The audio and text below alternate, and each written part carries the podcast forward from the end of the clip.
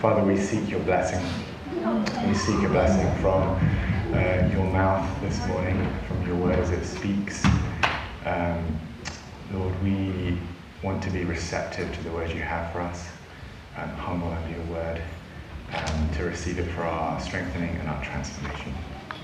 So please speak in Jesus' name. Amen. All right, so uh, today is National Sanctity of Human Life Sunday. Um, and so hundreds of churches across most of the denominations uh, are preaching about life today. Um, we have a kind of extra week before we start our new sermon series in Genesis next week.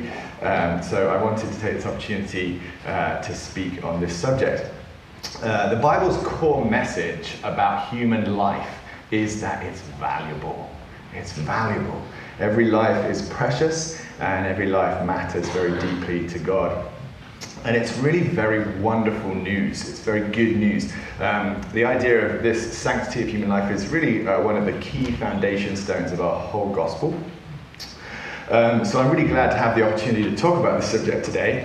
but at the same time, I'm aware that as I stand up to speak uh, on the idea of the sanctity of human life, it's probably going to make some of you anxious it might make you anxious for one of two reasons. Um, either because you're afraid I'm going to get very political, um, or maybe you're afraid that what I have to say is going to bring up old pain from the past, like jab at some old wounds.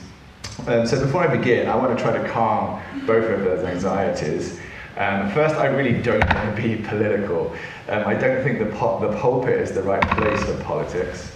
And obviously, this idea of the sanctity of life has a lot of political implications um, most of which are hot button issues right now, like abortion and euthanasia and capital punishment and police shootings and war. And all these issues, of course, are very important, and our theology and our morality have consequences. They're likely to inform our, our politics. Um, but how you vote is honestly really not my reason for standing up here today. Um, I'm here to feed you on the living Word of God and to help you discern how you're going to live in the light of it. So I promise you, I'm not picking this subject because it's politically spicy. Um, but neither do I want to avoid it just because it's politically controversial. Now, second, if you're anxious about it being painful, then I really want you to be comforted today.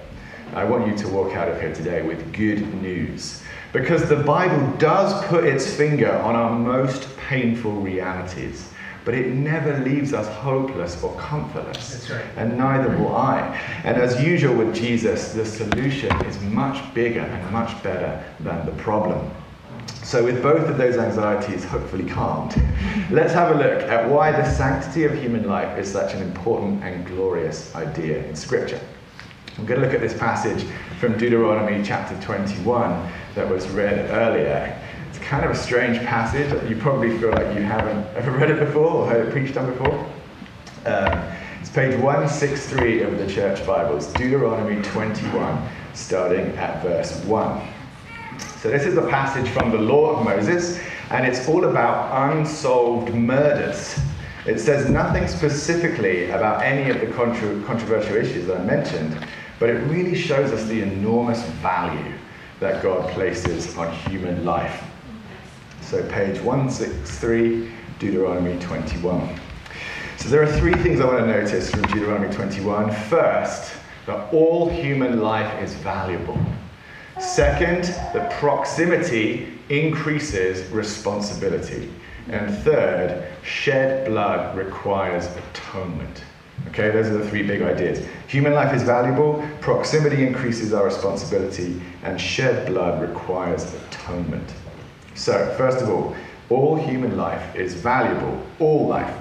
So, God said through Moses in Deuteronomy 21, verse 1 If in the land that the Lord your God is giving you to possess, someone is found slain, lying in the open country, and it is not known who killed him, then here's what you do. And what follows is a set of instructions that would take a whole lot of work and be very costly to follow through. Here's what they were commanded to do about an anonymous corpse. First, measure the distance from the dead body to all the surrounding cities and determine which was the closest. Second, find a heifer, it's a young cow that has never been yoked.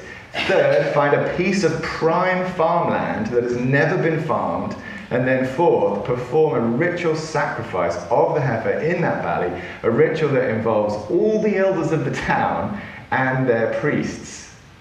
So, what a lot of work they had to do on behalf of a dead stranger. Right. All that would probably take at least a full day of everybody's time. Getting the mayor and the governor to out to spend a day of their time on this. It's going to cost the town the price of a virgin heifer as a cow that has never been milked or worked. That's a prime asset. That's like a brand new tractor. And God told them to give it up for the sake of a dead stranger. And then he said to do it in a piece of virgin farmland with running water. A valley with running water. Running water. Do you know how rare that is in Israel? How rich do you have to be to own a plot of land with running water and then not farm it? Um, so, what God is saying through this law is that the person who died is precious. That person's valuable. He or she may just be a dead stranger to you guys, but they're precious to me. They're precious soul. I knew them and I loved them. So now notice in verse 1 that there are no qualifications about who they did this for. Mm. Okay? It just says in verse 1 someone. See that? Someone. Not some Israelite, not some adult, not some male, and not some innocent person. Just someone. Anyone who you might find in this situation. Now, think about it. What kind of person is going to be most likely to be found slain out in the open country, murdered out there? What kind of person? It's probably going to be someone disreputable, isn't it? Maybe a criminal, maybe a gang member, or some poor foreign traveler like a refugee, or just a local tramp. Chances are low that it's anyone that society is going to care very much about but God shows through this law how much He cares. And this law makes them care too, because they have to make an effort for this person. And the only qualification for receiving this kind of attention is that they were someone. They had human blood flowing in their veins, and that's all.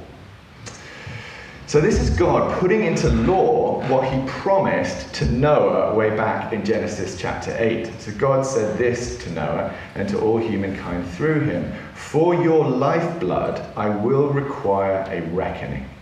From every beast I will require it, and from man, from his fellow man, I will require a reckoning for the life of man. Whoever sheds the blood of man, by man shall his blood be shed. For God made man in his own image. So that's in Genesis chapter 8. And that last line, of course, looks back to Genesis chapter 1, to the creation of the world, in 127, where God says, God created man in his own image. In the image of God, he created him, male and female, he created them. And everything that we believe about human life is built on this verse. We come back to it again and again that we are, all of us, created in the image of God. That is the reason human life is valuable, and it's the only reason. Not for the good that we can do, or the things we can invent, or the beauty we can create, but just for who we are, who God has made us to be. And actually, all of you believe that already because it's at the heart of your Declaration of Independence. It says, We hold these truths to be self evident that all men are created equal. It's built on Genesis 1:27.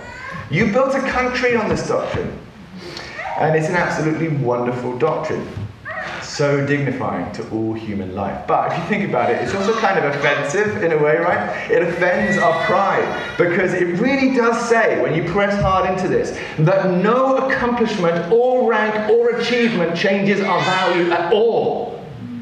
The starving street orphan in India is just as valuable as the Queen of England.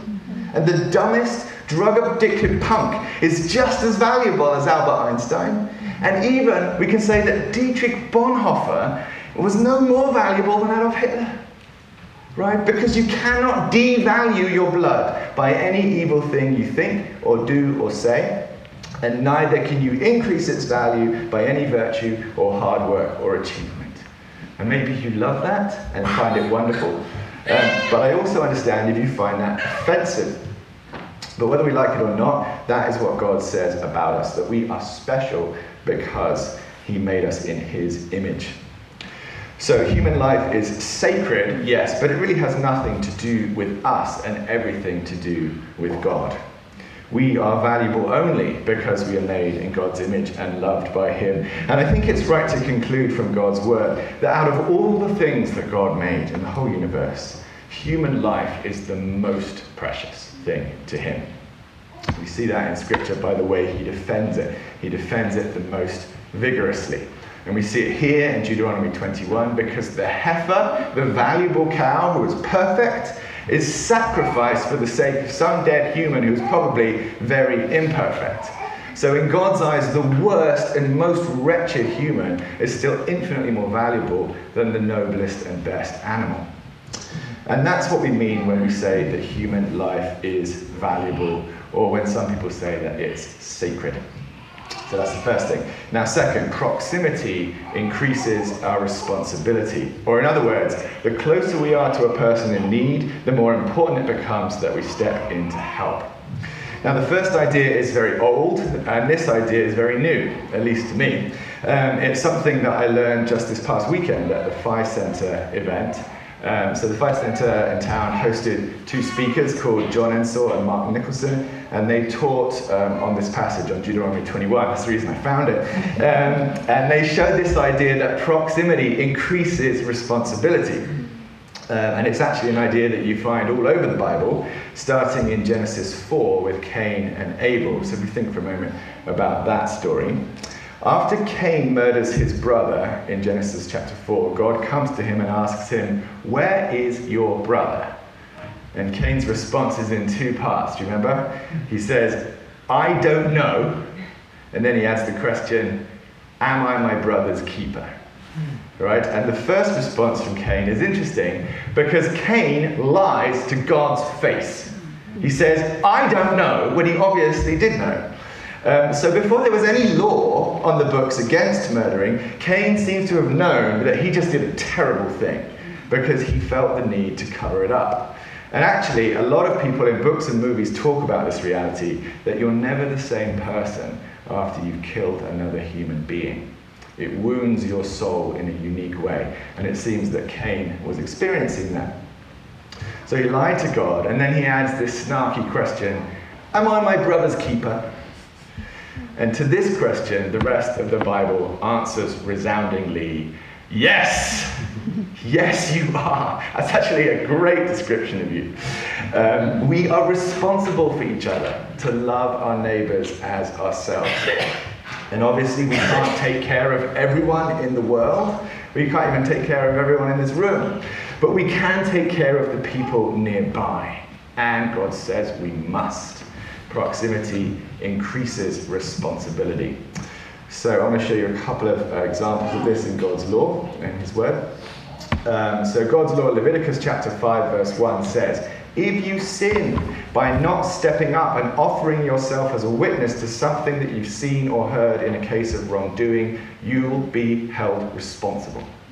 In other words, if you can help and you don't, that's sin.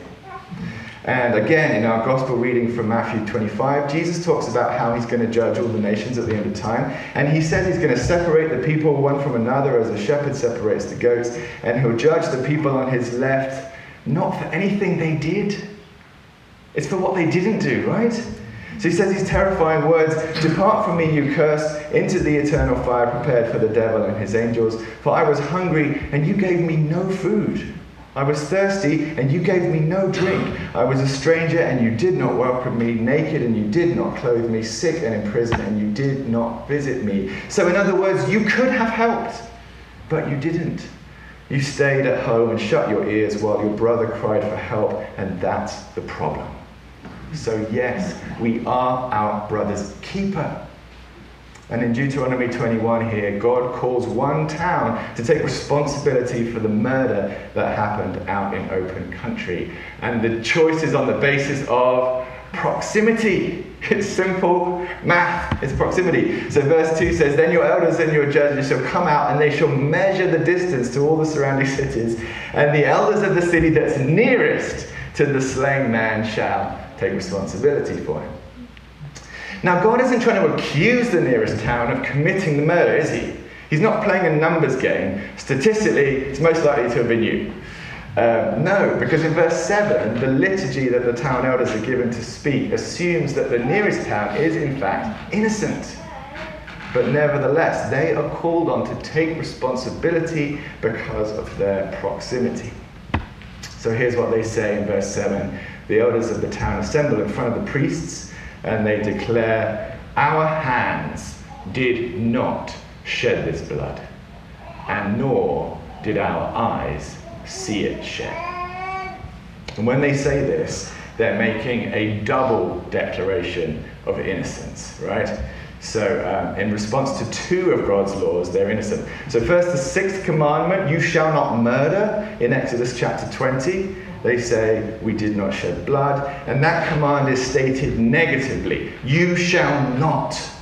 But God also says the same thing positively in Leviticus 19, verse 8, where He says, You shall love your neighbor as yourself.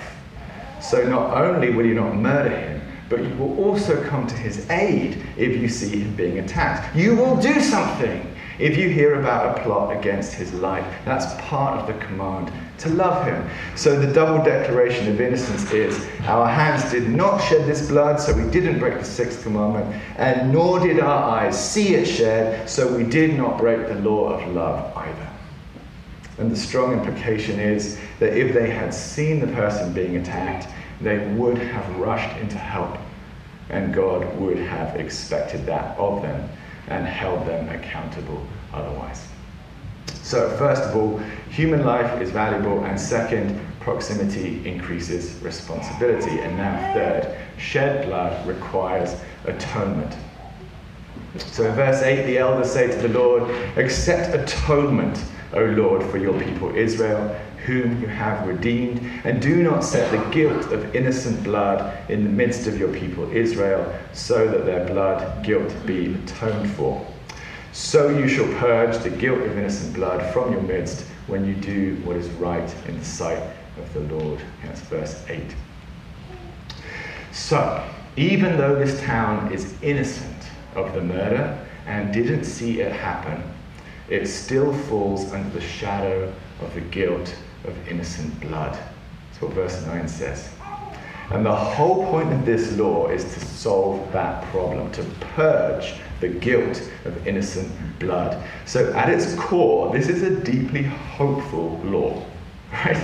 It's not condemning anyone. It's not describing a hopeless situation. It's telling God's people, this is what you do. Here's a very real problem, and here's a very effective solution. The guilt of innocent blood is a real problem and a big problem, but it has a solution, and that solution is atonement. And that's the word we find in verse 8. Accept atonement, O Lord. So, what's atonement?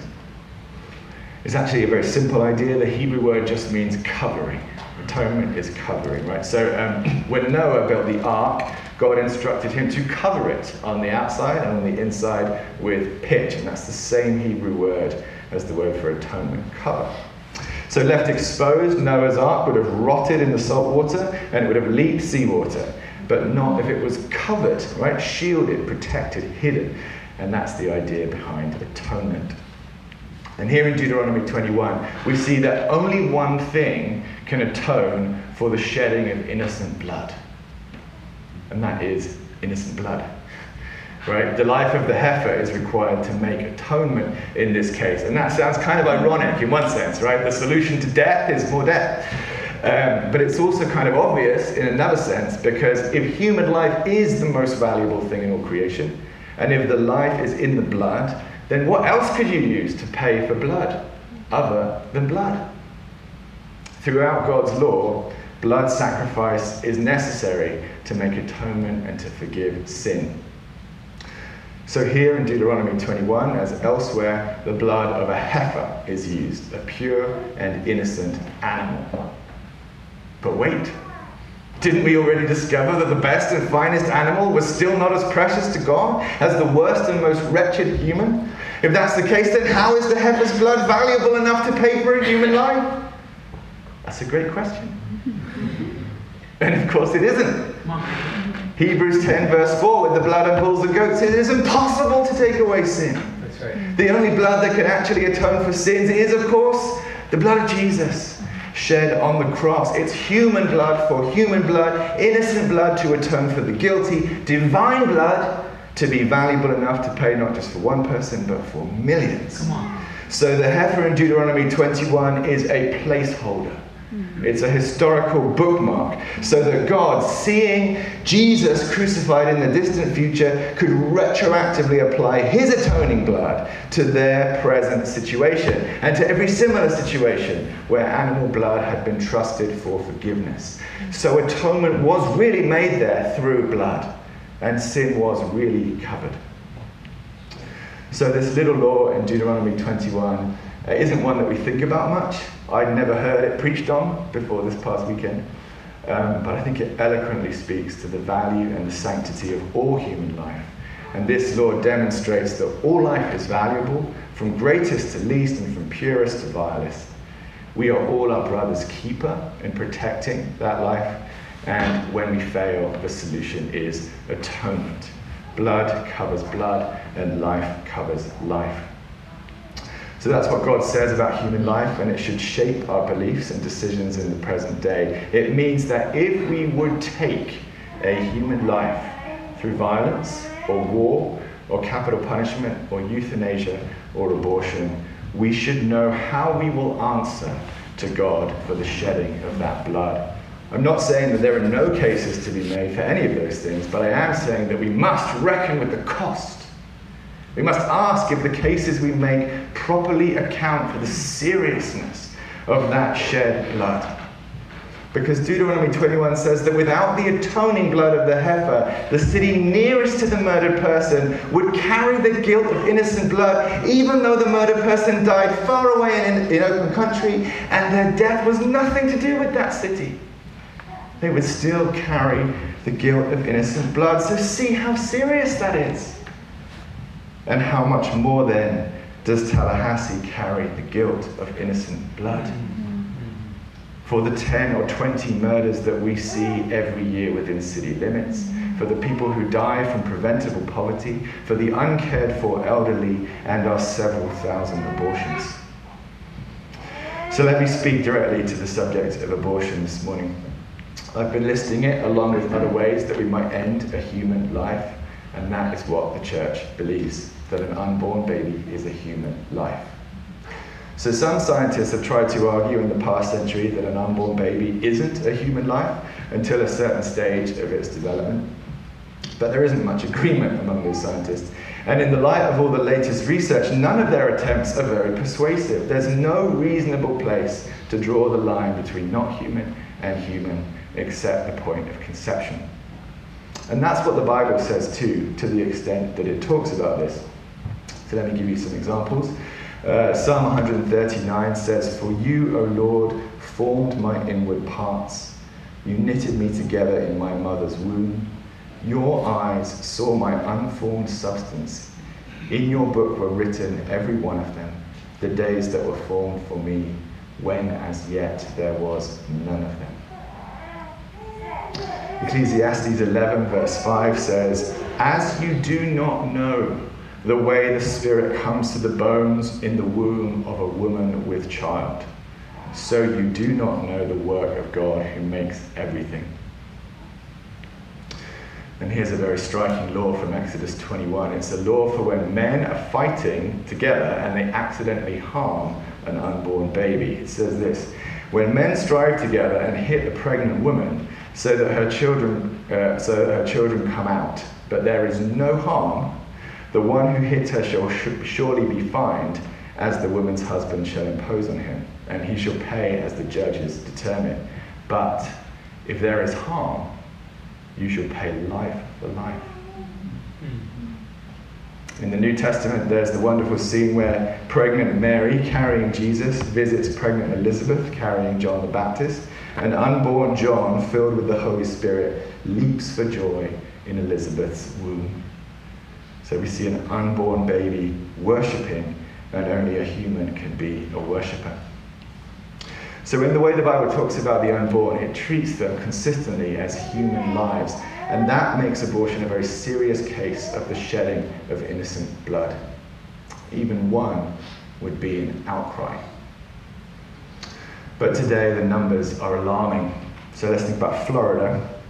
In Florida, about two people every year are executed by lethal injection.